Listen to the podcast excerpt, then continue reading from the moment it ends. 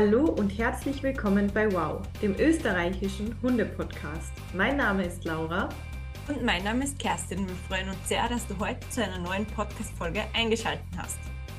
Heute möchten wir auf das spannende Thema eingehen, wie du als Hundehalter oder Hundehalterin Einfluss auf deinen Hund hast und dir natürlich auch Beispiele nennen, ähm, die wir so aus unserem Alltag haben, damit du weißt, was denn wir überhaupt meinen damit. Also wir meinen nicht nur die klassische Stimmungsübertragung, sondern es geht noch eigentlich um viel, viel mehr.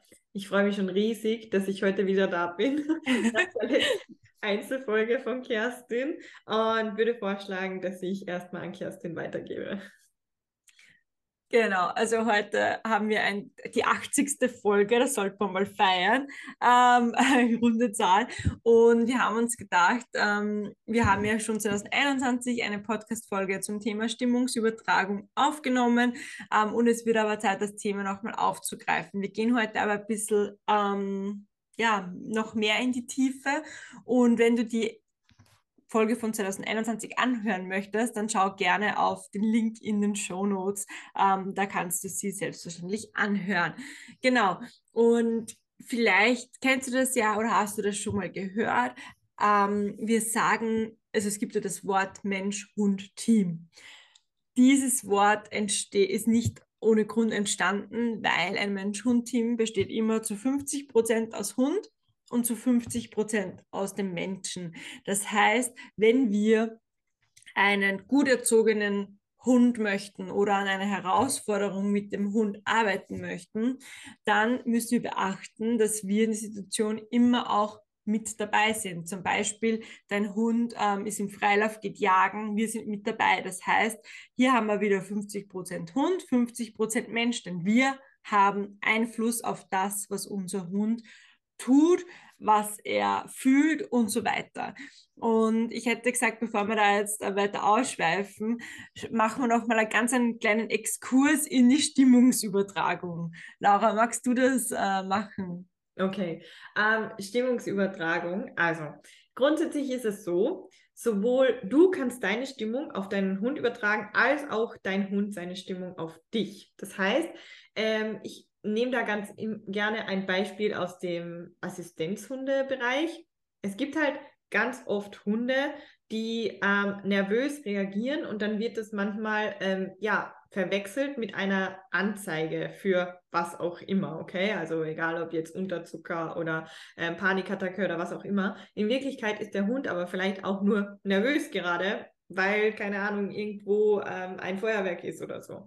Und ähm, umgekehrt ist es aber auch so, stell dir jetzt mal vor, ähm, du gehst spazieren alleine und ähm, es ist alles easy, du musst niemanden ausweichen und so weiter und so fort. Und dann gehst du mit deinem Hund spazieren und du siehst einen anderen Hund warum auch immer. Ähm, der war vorher auch schon da, also ist der komplett gleiche Hund und plötzlich seid ihr beide angespannt. Ähm, und sobald du anspannst, also sobald sich deine Atmung verändert oder was auch immer, wird dein Hund es merken. Das heißt, du kannst diese Stimmungsübertragung auch nicht irgendwie verhindern oder so. Es gibt natürlich sensiblere Hunde und weniger sensible Hunde. Ähm, ich würde sagen, wir alle, also ich und Kerstin zumindest, haben definitiv eher sensiblere Hunde, die da dann eher drauf reagieren. Und übrigens, Stimmungsübertragung muss nicht nur in dem Moment passieren. Das ist vielleicht auch ganz wichtig. Da habe ich ein Beispiel gerade aus unserem Alltag. Mm, und zwar hat meine Hündin vor kurzem Leckerlis bekommen von jemandem aus unserem Freundeskreis. Und ich habe halt gleich mal gesagt, so, hey, muss jetzt nicht mehr sein, also eins reicht so quasi. Ich wollte das Lied halt auch nicht verbieten, gerade in dem Moment. Und die Person hat dann immer weitergemacht. Und ich war aber gerade nicht darauf aus, mich da jetzt irgendwie einzumischen. Keine Ahnung, warum, hat er einen schlechten Tag. Und ich war die ganze Zeit so in den darauffolgenden Tagen so, boah, äh, die wird sicher eine Allergie bekommen oder keine Ahnung, die wird eine allergische Reaktion haben, die wird eine Ohrenentzündung bekommen, bla bla bla. Das hat sie zwar nicht bekommen, aber sie hat drei Tage später war ihr wirklich so, so schlecht. Also es hat wirklich tagelang gedauert, bis sie reagiert hat. Und ich weiß aber ganz genau, dass das nur war, weil ich darauf gewartet habe. Ich habe penibel darauf gewartet, wird ihr schlecht, bekommt sie entzündete Ohren, was auch immer. Ähm, und ich glaube, dass sonst gar nichts passiert wäre, weil da eigentlich gar kein Allergen dabei war. Ähm, deshalb, wie gesagt, Stimmungsübertragung muss nicht nur in dem Moment passieren. Und falls ihr euch jetzt denkt, das ist so ein bisschen Hokuspokus oder halt ähm, esoterisch, was auch immer. Also Stimmungsübertragung ist wissenschaftlich nachgewiesen und funktioniert durch die Spiegelneuronen im Gehirn. Ähm, und das funktioniert nicht nur zwischen Menschen und Hunden, sondern auch zwischen Menschen und Menschen oder Hunden und Hunden. Also es kennt ihr sicher, wenn ihr ähm, eine Freundin von euch oder so freut sich, dass sie keine Ahnung, befördert worden ist, etc., dann freut ihr euch wahrscheinlich mit, wenn Menschen sind da komplizierter, wenn ihr nicht gerade neidisch seid oder so. das heißt, man, man, oder wenn wer lacht, ähm, das kennt ihr sicher auch, wenn wer so ansteckendes Lachen hat, lachen wir auch mit. Das ist auch Stimmungsübertragen. Oder zwischen Hund und Hund. Wenn man in einer Hundezone ist und ein Hund bellt, zum Beispiel am Zaun, bellt der andere in den meisten Fällen mit, obwohl er gar nicht weiß, warum der erste Hund bellt. Das heißt, das ist ähm, sehr gut erforscht mittlerweile und einfach auch wissenschaftlich belegt, genau. Und diese Stimmungsübertragung hat halt nicht nur Einfluss auf ja, Gefühle, Emotionen, sondern auch auf Verhalten und ähm, die verschiedenen Erziehungsmethoden, die wir anwenden können. Und ähm, ja, ich glaube, wir machen jetzt gleich nochmal weiter mit den Erziehungsmethoden. Wir als Halterinnen haben ja auch Einfluss darauf, wie wollen wir unseren Hund erziehen. Wir können unseren Hund positiv, bedürfnisorientiert erziehen, auf seine Bedürfnisse achten, das, was Laura und ich jetzt hier im Podcast ja schon jahrelang predigen. Ähm, natürlich kann man aber auch sagen, man erzieht den Hund ähm, aversiv zum Beispiel oder nicht so freundlich oder achtet, entscheidet sich nicht auf die Bedürfnisse des Hundes zu achten. Und hier ist mir auch nochmal ganz wichtig zu unterstreichen, dass es tatsächlich, auch wenn man sich dessen oft nicht so bewusst ist, aber es ist ja eine Entscheidung von uns, welche Methode oder welche Art von Training oder Erziehung wir auswählen. Weil wenn ich sage, ich will, ähm, dass mein Hund das und das und das kann, kann ich trotzdem entscheiden, okay, wie bringe ich ihm das bei? Ich habe immer die Wahl und ähm, deshalb finde ich es persönlich immer noch so schlimm. Wir hatten neulich wieder ähm, äh, Kollegin, Teammitglied von Vollzeit für Beine hat neulich wieder äh, Erstkundengespräch gehabt und ähm, die haben halt vorher aversiv trainiert und die haben sich dann nach dem Erstgespräch entschieden, weiterhin aversiv drin zu trainieren, weil ihnen zum Beispiel das positive Training mit dem Klicker etc. nicht sympathisch war. Also es ist für jeden immer die, die Entscheidung, die sie treffen möchte. Natürlich ist es dann für uns Trainer schlimm, weil wir uns denken, warum der arme Hund etc. Ähm, aber ihr, ihr habt es halt selbst in der Hand. Und da noch mal kurz äh, ausschweifen, wenn ihr natürlich strafbasiert mit eurem Hund arbeitet, macht das natürlich auch was mit dem Verhalten des Hundes. Also ich glaube, die Laura hat es irgendwann in einer Podcast-Folge mal ein, äh, erwähnt. Besonders sensible Hunde reagieren da sehr sensibel drauf, entwickeln vielleicht auch Verhaltensweisen extra, die man dann nicht haben möchte, entwickeln dann vielleicht Sensibilität gegenüber gewissen Gegenständen, die man auch bei aversiven Methoden einsetzt, wie ähm, auf ähm, diese ja, Disk zum Beispiel. Genau, die, die Fischer-Disk, genau, also auf diese Schreckreize sind vielleicht geschreckter und vor allem beeinflusst das ganz extrem die Bindung zum Hund, weil der Hund bleibt dann ganz oft dann nur mehr aus Angst ist er erzogen worden. Das heißt, er bleibt bei uns aus Angst, wenn man zum Beispiel jetzt mal eine drüber gezogen bekommt beim Jagen zum Beispiel, wenn er jagen geht, bekommt er eine drüber gezogen. Der bleibt dann nicht beim Halter, weil er möchte, mhm. sondern er bleibt dann beim Halter, weil er Angst hat, dass wieder die Strafe folgt. Das heißt, wir haben hier wirklich den Einfluss auf unseren Hund, etwas zu ändern ähm, und den Einfluss, ähm, dass er ähm, dass seine Bedürfnisse befriedigt werden. Und das muss, muss uns bewusst sein, wir sind dafür zuständig. Der Hund kann das eigenständig in unserer Gesellschaft nicht machen. Wenn wir jetzt sagen, wir sind Straßenhund, der wahrscheinlich schon, ähm, aber so als Hund, der beim Menschen lebt, sind wir dafür verantwortlich. Und vielleicht auch ganz wichtig, ähm, natürlich können wir ähm, nur in, ich sage jetzt mal, Trainingssituationen, in gestellten Situationen ganz bewusst Einfluss auf die gewählte Erziehungsmethode nehmen. Das heißt, im Alltag kann es immer mal passieren, dass wir so reagieren, wie wir es eigentlich nicht von uns mhm. wollen oder kennen auch. Wir sind alle nur Menschen, wir haben alle mal einen schlechten Tag. Das wird euer Hund euch auch verzeihen. Aber ich sage es nur dazu und was vielleicht auch so ein falls jetzt jemand Neues hier ist und sich so denkt, so, eigentlich würde ich gerne, aber irgendwie möchte ich meinen Hund nicht konditionieren, dressieren, was auch immer. Auch Strafe ist Konditionierung. Also ihr konditioniert immer, denn ohne Konditionierung wird euer Hund gar nichts lernen. Also mhm. das ist vielleicht auch noch ganz, ganz wichtig. Genau, dieses klassische Lernverhalten ist auch hier drinnen, also auch bei, bei strafbasiertem Training. Und da geht es auch nicht, falls sich jetzt ein paar denken, vielleicht die was neu dabei sind, ja, aber der muss Respekt für mich haben und ich bin doch der Rudelführer und bla bla bla. Das ist alles Blödsinn. Ähm, das ist wirklich schon sehr oft widerlegt worden. Und im Endeffekt, ähm, ja, dieses Rudelführer, bla bla, das, das stimmt einfach nicht. Also das wurde, wurde schon so oft einfach widerlegt und äh, ähm, man muss jetzt nicht der Rudelführer sein und das muss man, ähm, okay, wenn man der Rudelführer unbedingt sein möchte, muss ich dann trotzdem nicht mit diesen ähm, Methoden. Methoden machen. Also das kann ich mir wirklich sparen. Aber ich denke, ich habe neulich so einen schönen Satz gelesen oder in einem Video gehört, glaube ich.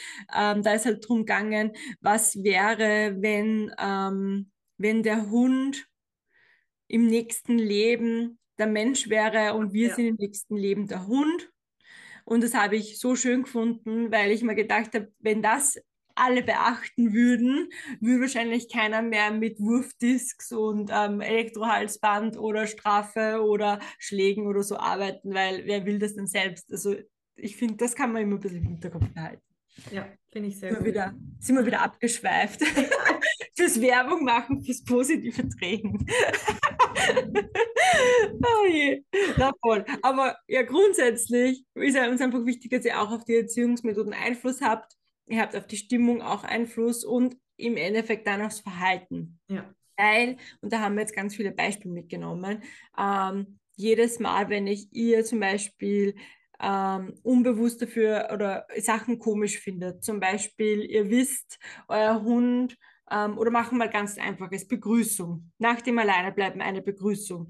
Ihr ähm, freut euch so sehr, dass ihr euren Hund wieder seht. Ihr denkt euch mal, ich habe ein bisschen ein schlechtes Gewissen, weil musste jetzt alleine bleiben und seid dann sehr überschwänglich und alles drum und dran. Wird euer Hund das spiegeln und genauso überschwänglich reagieren. Und dann kommen halt Sachen wie der Hund hüpft drauf oder der Hund ist so gestresst, dass er irgendwie in die Hosenbeine beißt oder was auch immer.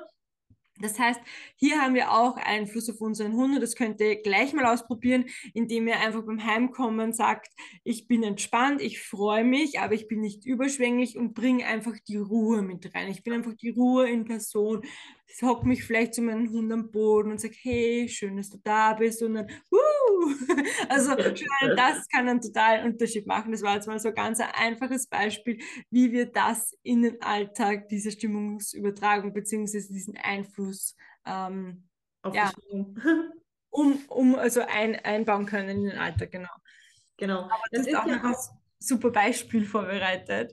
Ja, be beziehungsweise beim Einfluss auf die Stimmung, ich, ich möchte da gleich auf unser neues Familienmitglied äh, mhm. sprechen kommen. Hütehunde sind ja Hunde, die sehr leicht zu aufdrehen sind. Also man kann diese Hunde quasi in der Sekunde hochdrehen, wenn man möchte. Und ähm, wie sagt eine Kollegin von mir immer so schön bei Hütehunden, man kann mit denen normal sprechen. Aufdrehen können die sich nämlich auch selbst, weil wenn wir anfangen, mit denen hoch zu sprechen in einer Situation, wo wir es eigentlich gerade gar nicht brauchen, dann werden diese Hunde sofort auf einem Level von über 100 sein. Und das ist eben nicht der Sinn der Sache. Und da aber auch wieder Fun Fact aus dem mehr Hundehaltungsalltag. Mit Lichi muss ich sogar relativ hoch reden, um sie halt quasi auch so ein bisschen zu motivieren und so. Mhm. Und Barry weiß aber ganz genau, ob das jetzt für ihn gemeint ist oder nicht. Also der weiß ganz genau, okay, diese hohe Stimme, die hat ihn in dem Moment eigentlich gar nicht zu interessieren. Das ist für ihn völlig egal, weil ich halt auch bewusst in meinem Kopf total bei Lichi bin, gerade in dem Moment und nicht bei Barry. Barry ist halt dann daneben und wartet halt. Ähm, und das ist halt auch so wichtig, dass ihr auch wisst, ihr könnt ähm, echt, so wie Kerstin gesagt hat, nur mit einem falschen Wort oder mit einer falschen ähm, ja, Bewegung, was auch immer, oder auch nur mit einem falschen Mindset euren Hund sofort hochdrehen. Und ich glaube auch, dass manchmal auch beim Alleine lassen wir das Problem sind so ein bisschen. Also ich habe das jetzt auch gemerkt bei Lichi. Ich war halt die ganze Zeit so, ja, wir sind in der neuen Wohnung und wie wird sie das schaffen und keine Ahnung. Ähm, und war halt auch immer so, ich muss die Kamera anstecken und wenn ich keinen Bellalarm bekommen habe, habe ich aber auch die ganze Zeit reingeschaut, weil ich kann mir nicht vorstellen, dass alles ruhig zu Hause ist und klar, dass es dann nicht funktioniert. Und ich habe mir diesen Druck dann jetzt mal so ein bisschen rausgenommen und habe die Kamera nicht mehr immer angesteckt und plötzlich funktioniert es. Auch wenn ich mal ähm, in die Kamera reinschaue, sehe ich einfach, ja, entspannte Hunde. Und das sind einfach so Sachen, die wir in unserem Alltag einfach auch ein bisschen beachten müssen, sagen wir es mal so. Mhm. Ja, auf jeden Fall. Ähm, voll gut, wie du es angesprochen hast. Mir ist jetzt noch gerade eingefallen, ich glaube, wir verlinken auch noch in den Shownotes äh, einen Blogbeitrag, was so ein bisschen der Unterschied auch ist zwischen der Arbeit am Halter, also an der Halterin, und der Arbeit an den Hunden. Wenn wir ja gesagt haben, Mensch, Hund 50-50, ähm, die es interessiert, können da auf jeden Fall nochmal reinlesen. Ja. Genau. Aber ihr seht, ihr habt einfach ganz viel ähm, Einfluss ähm, und vor allem Stimme ist so eine große Sache. Also ich finde es voll gut, weil mit der Flummi weiß ich noch früher, mit der habe ich auch immer permanent in so einer hohen Stimme gesprochen, wenn die nicht üben wollte, weil das sage ich auch oft in den Gruppenkursen, die ich dann gebe, wo ich dann sage, okay, der Hund ist gerade ähm, total, will nicht mehr weiter oder ja. will generell oder ist so ein bisschen, wie soll ich sagen, nicht, nicht wollen, aber so ein bisschen träge oder macht gerade was anderes. Die kann man halt dann super auch motivieren, und wenn natürlich die Halter total unmotiviert sind, überträgt sich das auch wieder auf den Hund. Eben. Ein anderes gutes Beispiel ist eben, wie wir vorhin auch schon gesagt haben, Hundebegegnungen. Wenn ihr da geht, ihr seht einen Hund und viele ähm, beobachtet euch da mal selbst, wenn ihr Probleme habt bei Hundebegegnungen. Man nimmt die Leine dann schon mal kürzer, ähm, reißt an und ähm, man merkt sofort, der Hund weiß spätestens dann, okay, irgendwas ist falsch. Und wenn wir uns dann noch fürchten oder nervös werden oder gestresst sind, bestätigt dem Hund das, ähm, auch nochmal total Wasser ähm, ja. gerade ähm, oder dass der Hund da gegenüber wirklich böse ist und wirklich gefährlich ist, weil Frauli Herrli fürchten sich auch. Ja. Hm, das habe ich, fällt mir gerade ein, eh in der vorletzten Podcast-Folge nochmal ähm, ganz genau auch beschrieben mit den Leinenpöblern, die verlinken wir einfach auch nochmal. Und ähm, genau, und ich glaube, ähm, Laura, du hast noch ein super gutes Beispiel mit Maulkorb, hast gesagt. Ja, genau. Also, und zwar, ähm, ich persönlich bin ein Mensch, ich stehe Maulkörben gegenüber ähm, total ja offen, neutral. Es ist mir egal, ob ein Hund einen Maulkorb trägt oder nicht. Also, wenn mir jetzt auf der Straße ein Hund entgegenkommt, der einen Maulkorb trägt, obwohl da keine Maulkorbpflicht ist, dann ist es halt so. Das ist so mein erster Gedanke. Und ähm, diesen Gedanken nehme ich auch in den Alltag mit meinem Hund mit. Und das ist ganz wichtig. Und zwar habe ich ähm, damals, als ich Lichi bekommen habe, eigentlich noch einen relativ negativen Gedankengang in Bezug auf den Maulkorb gehabt und dachte halt so, ja, mein Hund braucht das ja nicht, weil der ist klein, der wird schon nichts tun und bla bla bla. Mhm. Heute stehe ich dem ganz anders gegenüber, aber ich weiß noch ganz genau, ich habe mit Lichi ungefähr nur ein bisschen später als mit Barry angefangen, den, den Maulkorb zu trainieren und habe bei Lichi wirklich gefühlt ein halbes Jahr gebraucht, bis ich den Maulkorb zumachen konnte. Also das war wirklich, es hat ewig gedauert. Und dann ähm, war es aber so, bei Barry habe ich jetzt einen Maulkorb auch äh, gekauft, der ihm halt auch so halbwegs passt. Er ist ein bisschen zu groß, aber das ist egal, da wächst er noch rein. Und es war wirklich so, bei der zweiten Session war der Kopf sofort entspannt drin und bei der dritten Session haben wir den Maulkorb einfach zugemacht. Und der Grund dafür ist, ich habe keine negative Stimmung gegenüber diesem Maulkorb und damit ist es auch für meinen Hund ein komplett neutraler Gegenstand, wo er halt den Kopf reinsteckt. Egal, ob das jetzt der mhm. Maulkorb mm. ist, ob das eine Halskrause ist, ob das irgendein Mantel ist, egal. Der Hund steckt den Kopf rein, völlig für ihn was ganz Normales. Er weiß halt, es gibt vielleicht noch was Gutes dafür, aber der Hund bekommt keine Panik, nur weil ihm da irgendwie was, ja, entgegengestreckt wird.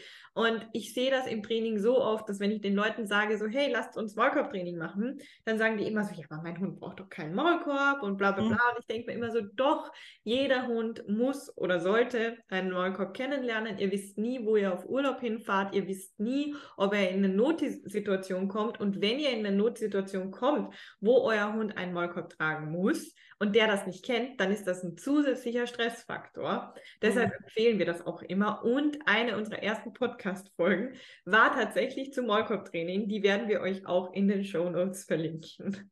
Genau, kann ich mich noch gut erinnern. Das war so unsere erste Schritt-für-Schritt-Anleitung. Ja. Ähm, mega cool, ja.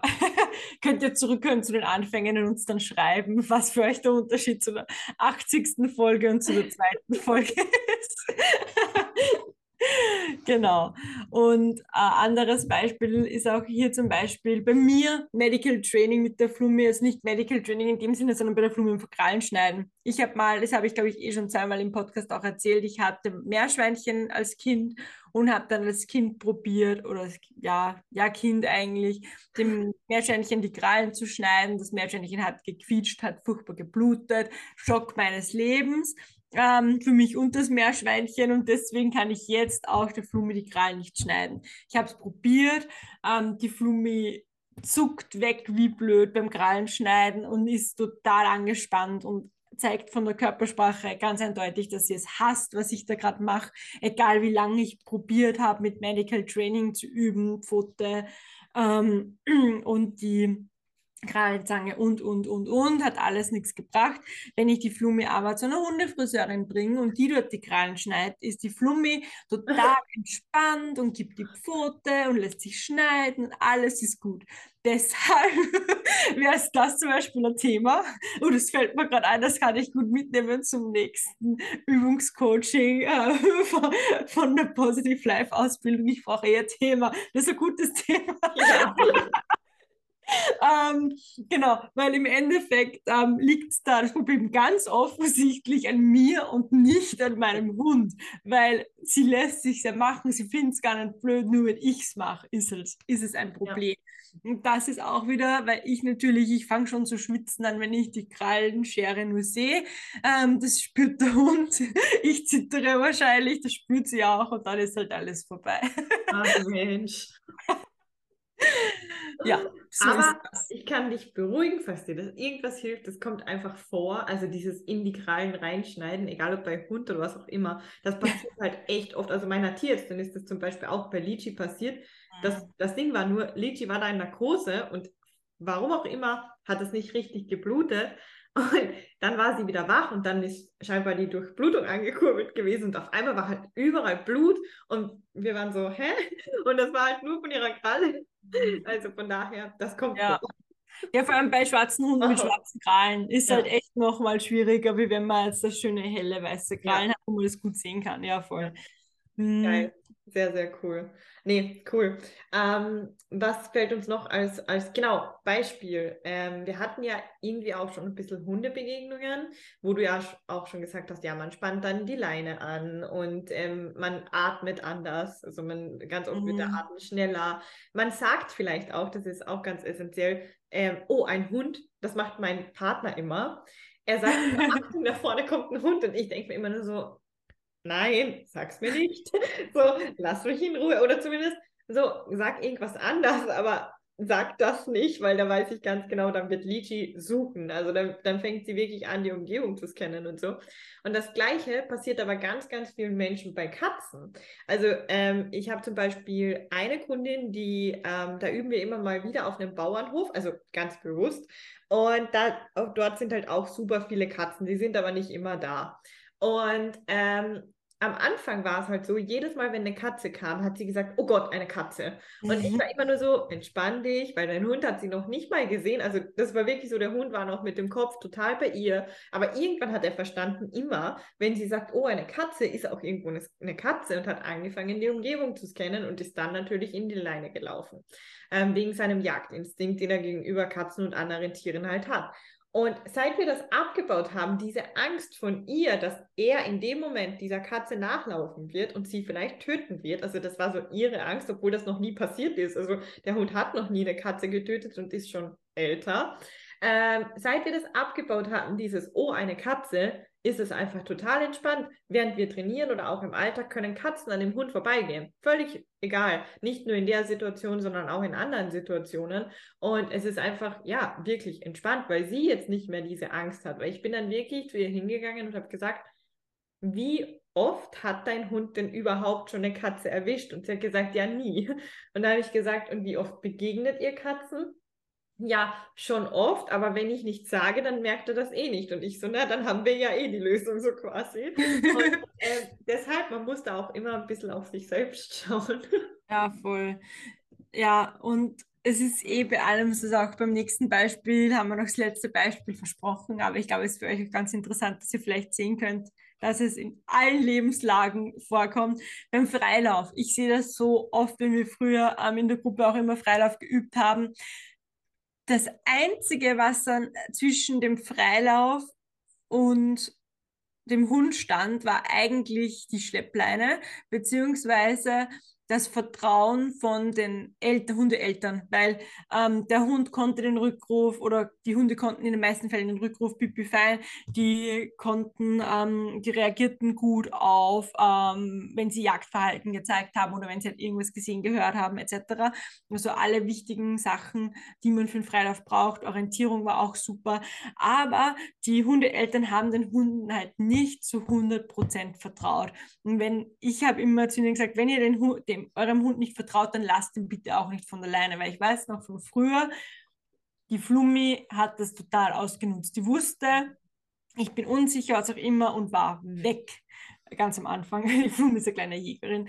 Ähm, und ja, das heißt immer schauen, dass man auch so und sagt, man vertraut dem Hund so weit, man ist so selbstsicher, weil das macht ja auch was mit dem Auftreten, je nachdem, wie ich auftrete, dass man selbstsicher auftritt und der Hund weiß dann auch schon, okay, die hat wirklich die Situation im Griff, da ist alles gut, ähm, be bevor ich halt ängstlich zum Beispiel durch den Wald laufe und mir denke, bitte lauf nicht weg, bleib hier und so weiter. Das hat eine ganz andere Stimmung, eine ganz andere Abhängigkeit zwischen Halter und Hund.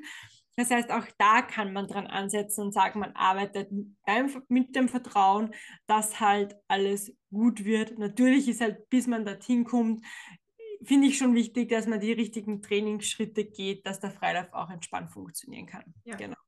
Ja, klar. Ah, mega ähm, irgendwie lange Podcast-Folge für das Thema, das wir eigentlich ja, haben. So. Voll, wir haben uns gesagt, das wird ganz kurze Podcast-Folge. Ja. das, ist, das ist unser ähm, Standardverhalten von mir. genau. ähm, auf jeden Fall, äh, wir hatten ja in den Beispielen einiges zum Thema Jagen. Also wir hatten äh, Katzen jagen, irgendwie auch so ein bisschen, ja, wie soll man sagen, Impulskontrolle zeigen, ähm, mhm. was auch immer. Also wir hatten da ja super viele Sachen, ähm, wo es äh, ja um Jagdverhalten geht. Und deshalb möchte ich euch meinen Selbstlernkurs zu dem Thema empfehlen. Ich habe nämlich einen Selbstlernkurs, der nennt sich Hilfe. Ähm, mein Hund geht auf die Jagd. Und das Gute ist aber, also ihr bekommt da jetzt nicht nur Informationen zu dem Jagdverhalten an sich, sondern wir schauen uns auch den Rückruf an, äh, wir schauen uns auch die Impulskontrolle an. Das sind alles Themen, ähm, die auch bei der Stimmungsübertragung insofern eine Rolle spielen, als dass, wenn ihr euch mehr auf euren Hund verlassen könnt, dann äh, wird das Ganze auch entspannter werden und dann wird auch die positive Stimmung eures Hundes sich auch auf euch übertragen und euer Vertrauen besser und einfach euer Alltag, ja, cooler. Ich sage immer ganz gerne, das wird dann so cool, entspannt und lässig und so. Und ich kann euch meinen Selbstlernkurs sehr ans Herz legen. Wir werden den einfach in den Show Notes verlinken. Ihr könnt da alles in eurem Tempo ähm, durchmachen. Ihr bekommt E-Books, äh, Videos und so weiter und so fort. Also das ist auf jeden Fall so ein Rundum-Paket zu dem Thema. Sehr cool. Genau, schaut auf jeden Fall rein und ja, weil das Jagen ist halt ohne kontrolliertes Jagdverhalten kann man den Hund auch nicht frei laufen lassen. Genau. so zusammenfassen. Genau. Dann bringt euch die beste, das beste Training mit Vertrauen und Stimmungsübertragung nichts, wenn der Hund der Jäger ist und ihr nicht dran ja. arbeitet. Richtig. Genau. Sehr ja, sehr cool. Dann haben wir ja heute eine gute Folge, äh, eine lange Folge. Ähm, ich hoffe, es war für alle ein cooles Beispiel dabei. Nehmt euch das zu Herzen, schaut wirklich nochmal drauf, wo beeinflusse ich meinen Hund vielleicht negativ, wo beeinflusse ich ihn vielleicht positiv. Es ist immer ganz gut, sich das klar zu machen. Ähm, schaut auf jeden Fall bei unseren Links in den Shownotes vorbei. Wir haben jetzt ganz viel verlinkt: Stimmungsübertragung, Malcup-Training, ähm, Hundebegegnungen, generell Hundehalter-Coaching und natürlich Lauras Selbstlernкurs. Genau. Genau. Und damit wünschen wir dir einen entspannten Alltag mit deinem Hund. Deine Laura und deine Kerstin.